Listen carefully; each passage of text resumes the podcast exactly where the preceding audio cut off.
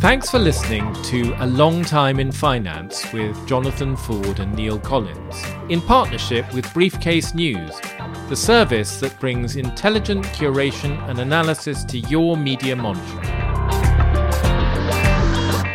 Everybody agrees that we need to build more homes. The Labour Party promised to do so this week when it announced that it was going to build new towns if it's elected as next government.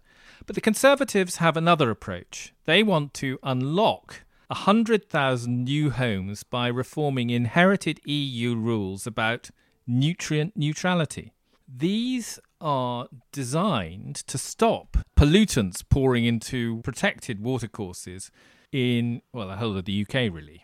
Environmental NGOs and opposition politicians are furious, and Doug Parr from Greenpeace said the Tory decision was a sure sign that ministers have completely given up on saving our great waterways and the precious wildlife they host. While a Lib Dem MP Tim Farron called it disgraceful, while the Wildlife Trust described it as disgusting, and the RSPB called ministers liars. So the whole debate dissented on claims that the change breaches a Tory promise not to weaken environmental protections. The question, I suppose, is whether that's really the right way to think about what's going on here. You know, what are those rules? How do they work? And what are they designed to do?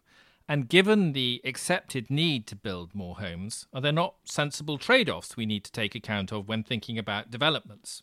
So we thought we'd try and do an explainer on what the whole nu- nutrient neutrality row is about, why it's important, and whether there are other ways to achieve the objectives. And we're joined to do that by Robert Colvile, Director of the Centre for Policy Studies. Hi, Robert. Hello. It's worth saying at the beginning that you have published, your organisation has published documents called the Case for House Building. Uh, and indeed, I've called Tory MPs who, who oppose planning reforms traitorous, awful wastes of. I mean, I can't even remember what language I use, but I am. It's fair to say I am probably one of the most vocally pro-house building people in British public life. But I will, I will, I will try to remain fair and balanced uh, throughout. So I suppose we should kick off by just trying to getting you to describe what this rule that's got everyone so steamed up is all about. What is nutrient neutrality? What's the rule designed to achieve? And is it an important objective to achieve? Okay, so the story starts, like every pacey thriller, with the EU Habitats Directive, which was brought in in 1992, I think. Um, and this basically asked member states to identify conservation areas and conservation species that should be protected. Uh, fast forward to 2018, I think it is, and it, essentially the, the, sort of the Dutch equivalent of Jolyon Maugham, sort of um, a small, sort of a one-man environmental activist charity who just throws lawsuit after lawsuit at the government to try and get them to cut carbon emissions and so on. He gets a case taken through, which basically says, look, if you have people farming near these sites and if you have runoff from fertilizer, in particular nitrate fertilizer, contaminating these sites, that's surely a bad thing. The ECJ basically agrees with him and says before engaging in any projects in the vicinity of these sites, it needs to be, be beyond all reason, beyond all scientific doubt that there will be no additional pollution. At which point, we and the Dutch seem to be the ones who take this quite seriously. The, the Dutch belong to this extraordinary story where they basically decide they need to shut down half of their farming industry, which has one of the biggest farming industries in Europe is quite hard to do, which leads to tractors blockading motorways, which leads to the formation of a new political party, which is now ahead in the polls. So, uh, you know, it's the equivalent of, of Jeremy Clarkson and Clarkson's farm suddenly sort of getting into Downing Street. Here we don't go for that that route. But what does happen is that Natural England, whose responsibility it is to protect these sites, writes to councils near quite a lot of them and says, look, there are these rules, and in order to ensure that these rules are kept, we're going to have to do something something different on on house building. We're going to have to mitigate, and we're not quite sure what that is yet. But for, so for the time being, basically, let's just pause all this house building stuff until we can get a handle on this situation. So Natural England advised the councils to basically what stop permitting any new housing at all in these areas? It's not quite phrased that way, but the effect is the Home Builders Federation estimates from their members that it is something like 145,000 houses that have already got approval and been through the planning process are suddenly caught up in this, that essentially they, they can't be delivered. And this situation just sort of has been going on for the last three or four years. They've been trying to come up with various mitigation strategies. The argument that the house builders would make, and I would make because I am a house building fanatic, is that what's happened over since that ruling is that the, the, the neutrality principle has been taken more widely the, the actual original judgment was about fertilizer and nitrates. But then they say, well, this should also apply to phosphates. This should also apply to recreation impacts, the idea that you know, the, the, the, impact that people make on these sites by, by walking through them. This should apply to the water table. So basically, all any kind of impact is increasingly it gets gets caught within this. But in, in terms of house building, the key thing it's not the idea of something about building houses or the process of building houses. It's not even the idea which which you and I might think of of like you know the the, the effect on the on the water table that um, you know water flows through the concrete more more readily and, uh, and stuff. It's about phosphates, which is basically just poo from the loo. And the argument is that the more people there are near these sites, the more houses, new houses you build, the more phosphate emissions there will be. I see. And when we talk about net, what does that mean? Does that mean zero, or does that mean no increase on some baseline? Well, technically, it means no increase on, on some baseline. So there is a system that has kind of evolved over time to deal with this, which is um, the, the SANG system. So this is all filled with acronyms and stuff. But essentially, in previous sort of attempts to balance the environmental impact of house building and the impact on the environment, what they said was, okay, you can build the houses, but in return, you need to set aside a you know, a given area as part of that project for biodiversity, say there are these rules about um, you know, every housing project over a certain size has to in- result in a 10% increase in mm. biodiversity. So basically, as part of the house building process, bu- builders are forking out for environmental goods. The argument on phosphates is A, mitigation is a lot harder to do. B, this mostly sits with, like, this is actually mostly a sewage treatment issue see you know, most of the people who are going to live in these houses are already living in the area. I mean, if you look at who buys houses in an area, it's generally people who already live there. There's not actually that much net gain, and, and, and the sewage systems from new housing tend to be much better. In particular, they don't send everything down the same pipe, which is one of the big problems with sewage overflows, which is everyone's been talking about recently. But the most important thing is essentially that like the volumes are very, very much smaller than with agriculture. Fertilizer runoff is a huge issue when it comes to water quality. Phosphate, not so much. Can I, ask, can, can I just summarise? Oh, no, I'll go away. Neil, right. Neil, Neil's starting to sigh in a very ominous way. Well, no, I mean, but, you know, but, but anyway, I'll, I'll but just I'm just, I just want to tea. Actually, okay, yep, yep. off you go. Essentially, then, what we have is we have a situation where the rules are designed to stop pollutants going into rivers. The issue here is that they've been interpreted in a way that has suddenly fallen on house builders to justify that their, as you say, relatively relatively small addition to the pollutants going into the river system is not increased but I think it's fair to say this is this only affects certain parts of the country. And the counter argument from the environmental people would be that the sites in question are the most vulnerable. They are the ones where the rivers are already at breaking point, and even if it's a relatively small additional factor, this could be the straw that breaks the camel's back. So, in terms of these 145,000 houses, is there any sense? Because that's just a big number, obviously.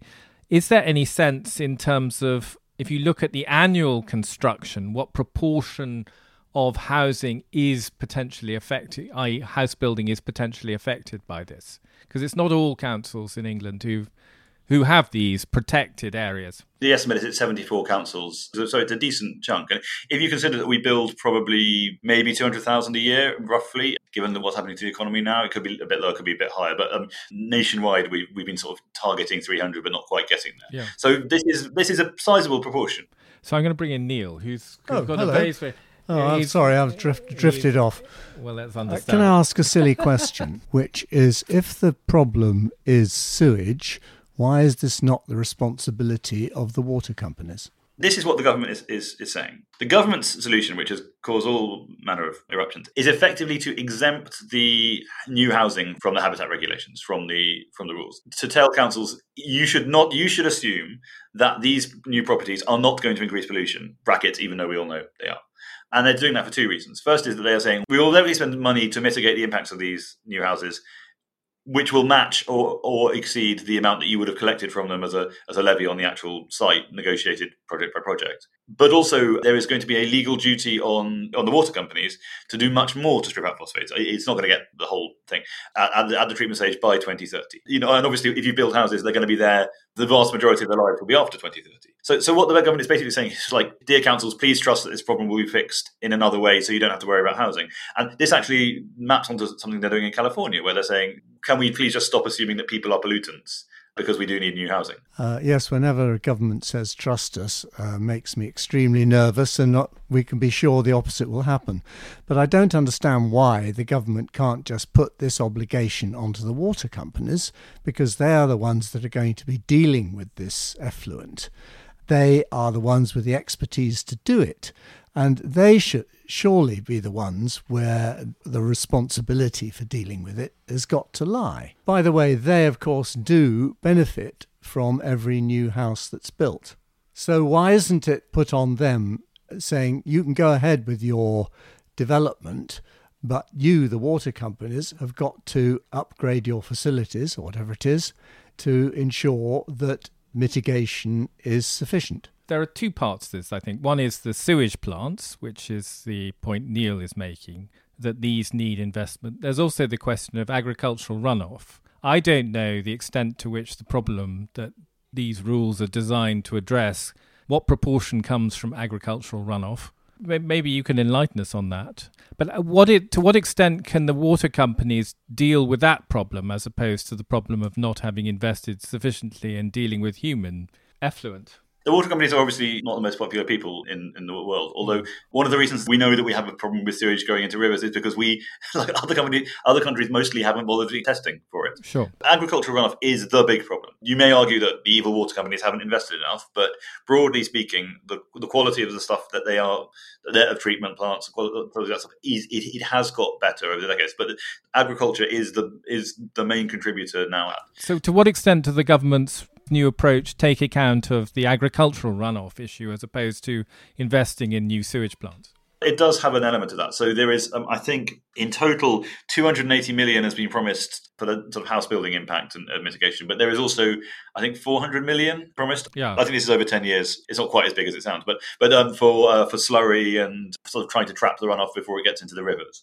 And there's a small amount as well for sort of experimenting with novel kinds of fertilizer, which might not have have so much impact. Uh, but I mean, the thing I find really fascinating about this is that like, fertilizer is like utterly essential to human life. There's a wonderful chart on our, our world data which has um, you know shows the carrying capacity of the planet without fertilizer, and it's about half the current global population. Like one in every two people around us owes their existence to to fertilizer, and yet in the, the these advanced Western countries, it has now become the baddie. In Holland, one of the many points of controversy is that the government is literally paying farmers to stop farming. It's buying the, the farms off them and and either shutting them down or turning them into into organic farms. And I think some of the same stuff has happened here, which then gets into the whole debate about food security. And... Uh, I'm sorry to be a bit dim, but I don't really see what this has got to do with house building because it's the rules are about nutrient neutrality. House yeah, building is a collateral damage on that. But if the house building, the extra sewage is dealt with by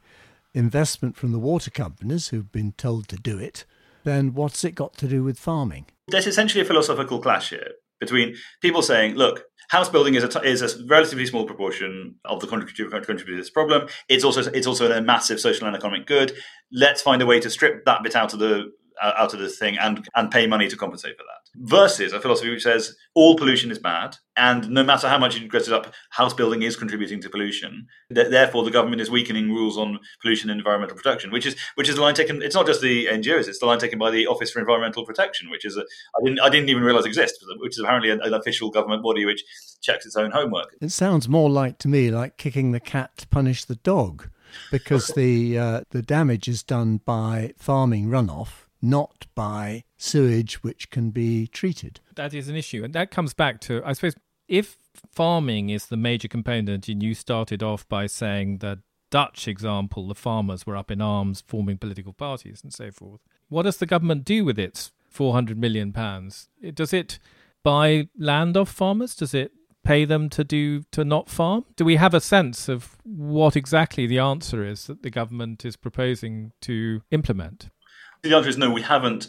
We, we haven't done any of that stuff. The NFU is not is not marching on Whitehall. It's about slurry storage and capture. Right. And so it's it's not. I mean, it's spread out over ten years, spread out over, over all the, of these areas. It's it's not a panacea. I think it reduces the problem rather than eliminating the problem. But the answer is you can't really eliminate it. You can only keep it from getting bigger and more serious. Is that right? Well, you could, yes. I mean, you could decide that we're no longer going to use fertilizer in agriculture, and then we, then we half of us have to leave. Or yeah, die. or starve to death. yeah, quite. One of the uh, critics, if you like, of the government is uh, Matthew Parris, who, in his column in the Times.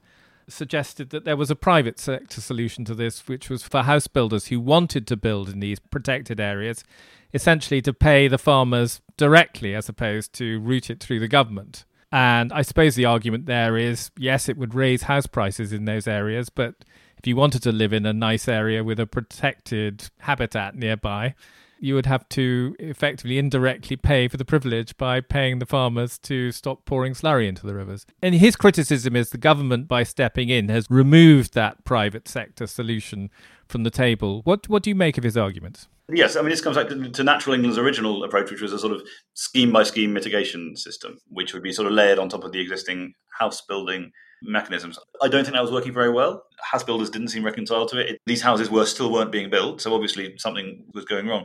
I mean, but more broadly, I think there is a you know housing is one of the and house building is one of it kind of like kind of like the water companies actually. No one really likes the companies that do it and they're seen as kind of generally quite bad and evil profiteers. I mean, you know, one of the main reactions to the uh, nutrient neutrality announcement was this has caused the house builders' share price to increase value by 440 million pounds. The house builders give money to the Tory party, therefore, this is the Tory party enriching its uh, dodgy donors. The problem with this, of course, is that the Tory party spent two years kicking the absolute daylights out of the house building sector and calling them a cartel and sticking the CMA on them and doing all sorts of other things. But also getting it's getting cause and effect wrong. That know, house builders' shares have gone up because people think this means we will build more houses.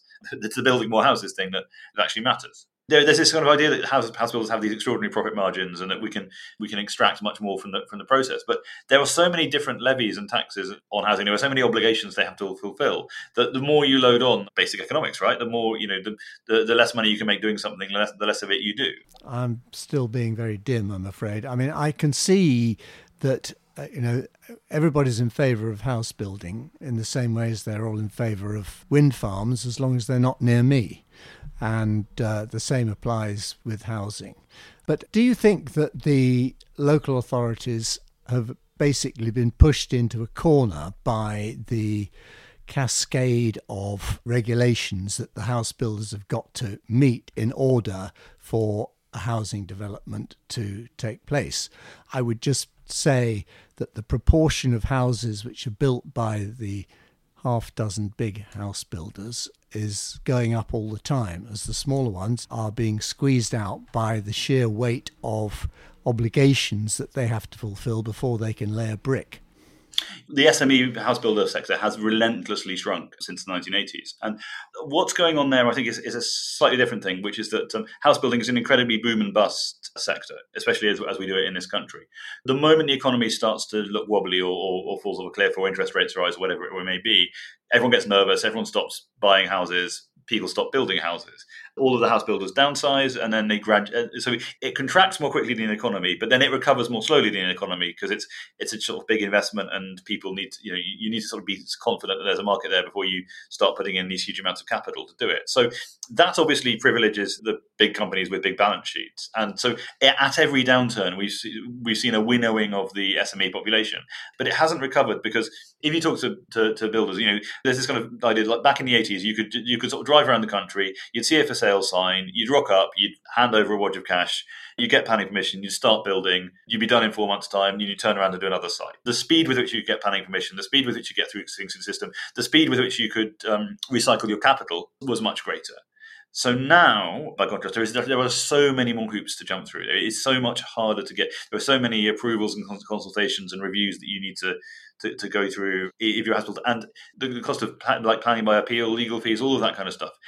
It just it makes it that it's just if you're a small company with not much capital, like banks won't lend to you really to build houses if you don't have planning permission, and it's going to take you several hundred thousand million quid, depending on the size of the size of the project, to get to that planning permission stage. So again, it's much much harder to to be in sort of an insurgent to sort of um, to build stuff up quickly. It's like it's, the the big house building companies now are, are not only more dominant, but they are pretty much the same as the big house building companies you know 10 or 15, 15 years ago. So your concern is partly that by these sort of rules and the way they're implemented, you basically extend the time for projects.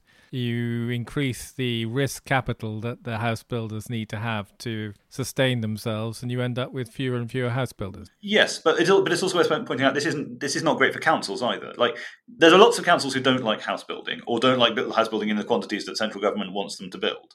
One of the things they reasons they don't like nutrient neutrality is they have identified some land they think it's okay to build on. They've dealt with all the agro locally about this land being built on.